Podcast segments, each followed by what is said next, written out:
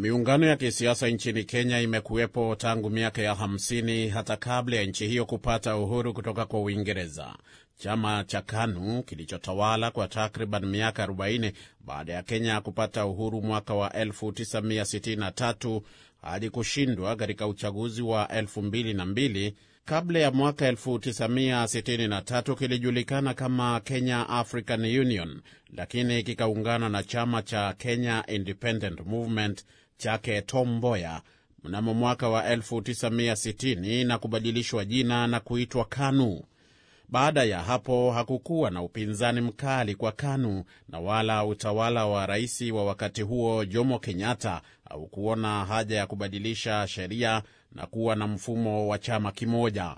Lakini hali hiyo ilibadilika chini ya utawala wa Daniel Arap Moi aliyechukua uongozi kutoka kwa rais Kenyatta mnamo mwaka wa 1978 hususan baada ya jaribio la mapinduzi la mwaka wa 1982 ambapo bunge lilibadilisha sheria kuhusu vyama vingi bila idadi kubwa ya Wakenya kushirikishwa katika uamuzi huo. Lakini ni katika miaka ya 90 ambapo mfumo wa vyama vingi vya kisiasa ulirejea baada ya rais Daniel Arap Moi na chama kilichokuwa kikitawala cha KANU kuridhia kufanyia marekebisho kipengele cha katiba ya zamani cha 2A mwaka wa 1991 ambacho kilikuwa kimeifanya Kenya kuwa ya mfumo wa chama kimoja.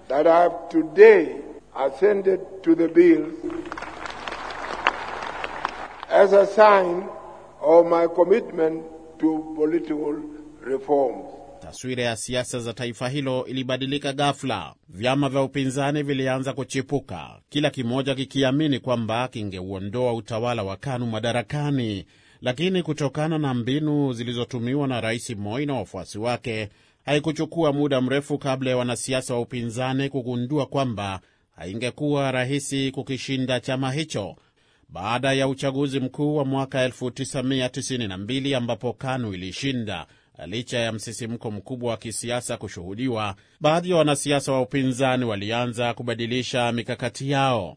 Pamoja na vyama, vuguvugu za kila aina ziliundwa, huku kila moja likidhani kwamba lingefaulu katika azima ya kumwondoa Moi madarakani, lakini bado hawakukubaliana kwa kauli moja kuhusu namna ya kukabiliana na KANU.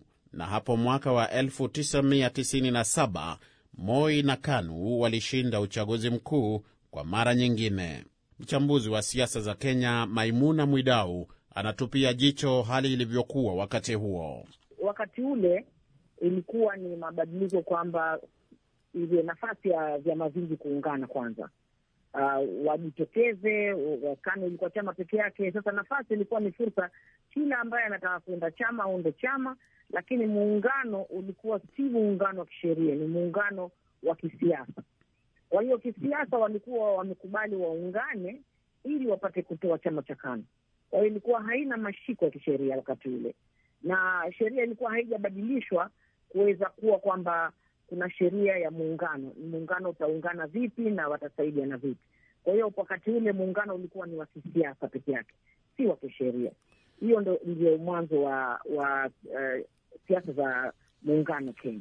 Lakini licha ya kutokuwepo na mikakati madhubuti ya miungano ya kisiasa iliyolindwa kisheria, wanasiasa wa upinzani walifanikiwa kuja pamoja na kushinda uchaguzi wa mwaka elfu mbili na mbili uliomwingiza madarakani Rais Mwai Kibaki. Lakini kilichofuatia ushindi huo ni mgawanyiko mkubwa serikalini. Tumemuuliza Maimuna Mwidau ni kwa nini licha ya muungano wa Naki kuunda serikali bado changamoto zilionekana kuongezeka. Japo kulikuwa na mikataba ambayo waliandikiana baadhi ya viongozi, ilikuwa ni mikataba ya, ya kisiasa tu, haina tena karibu mashiko mengine yoyote ya, ya sheria ambayo ingeweza kutekeleza ule muungano baada ya Kibaki kushinda. Ndio sababu ukaona ule muungano haukuweza kudhibiti, ukavunjika uka uh, nusu njia, kwa sababu sheria ilikuwa hakuna ya kumwezesha Uh, Kibaki kuhakikisha kwamba ametekeleza ile ahadi aliyoitoa baina yeye na Raila Odinga na wenzake wengine. Baada ya uchaguzi wa mwaka elfu mbili na saba ulioibua utata na kupelekea vifo vya zaidi ya watu elfu moja mia mbili serikali ya muungano iliundwa ikiitwa ya Umoja wa Kitaifa nayo iligubikwa na changamoto chungu nzima, hususani kwa sababu walioiunda hawakuwa na msimamo mmoja wa kisera.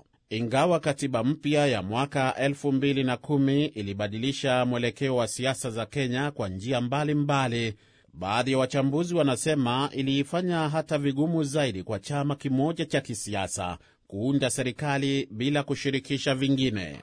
Lakini pia katiba hiyo ilionekana kuongeza hali ya sintofahamu kwa walionuia kuunda miungano ya kisiasa. Licha ya kwamba chama cha PNU na kile cha URP vilikuja pamoja na kuunda serikali, mgawanyiko uliendelea kushuhudiwa ndani kwa ndani na kufikia mwaka 2017 ambapo vyama vingi viliungana na kuunda chama kimoja cha Jubilii. Sio wote walioridhia. Baadaye Jubilii iligawanyika na kuwa mirengo miwili ya kisiasa. Kwa upande mwingine, miungano iliyoundwa na vyama vya upinzani kuelekea kwa uchaguzi wa mwaka 2013 na ule wa mwaka 2017 ikijulikana kama CORD na NASA mtawalia, hatimaye ilisambaratika kutokana na kutoaminiana kwa viongozi na vilevile vile kukosa uungwaji mkono wa kisheria kwa mikataba iliyotiwa saini.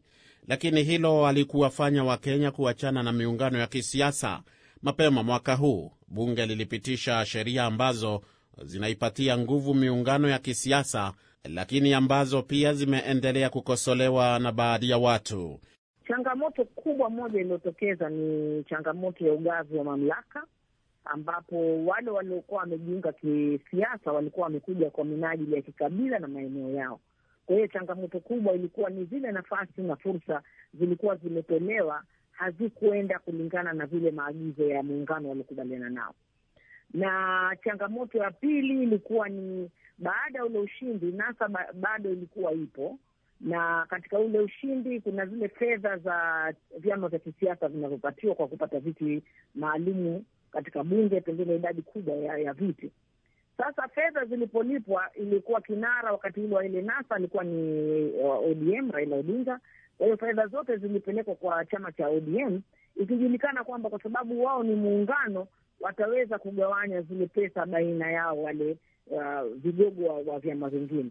Lakini ikatokea utata mkubwa sana, ambapo ODM ikasema hawao hawana deni na mtu yoyote, kwa hiyo zile fedha zilikuwa ni za ODM peke yake. Nafikiri hilo ndo lililoleta kwamba sasa serikali ikaona afadhali kupitisha sheria mpya ya kuhakikisha ule mkataba una mashiko ya kisheria, halafu kisha zile fedha zitakapokuwa zapewa vyama ambao wamefunga mu, muungano wataweza kugawiwa kulingana na mikataba ile, na halafu kila chama kiliweza kuandikiana mkataba sasa hivi katika azimio baina ya vyama vyote vilokuja pamoja na kukubaliana masharti fulani. Hata hivyo, pamoja na kuwepo na sheria inayoratibu miungano ya kisiasa, taifa hilo la Afrika Mashariki bado linaendelea kukabiliana na changamoto za hesabu za kikabila, mifumo dhaifu ya vyama vya kisiasa na ukosefu wa uaminifu kuhusu maudhui ya mikataba inayotiwa saini.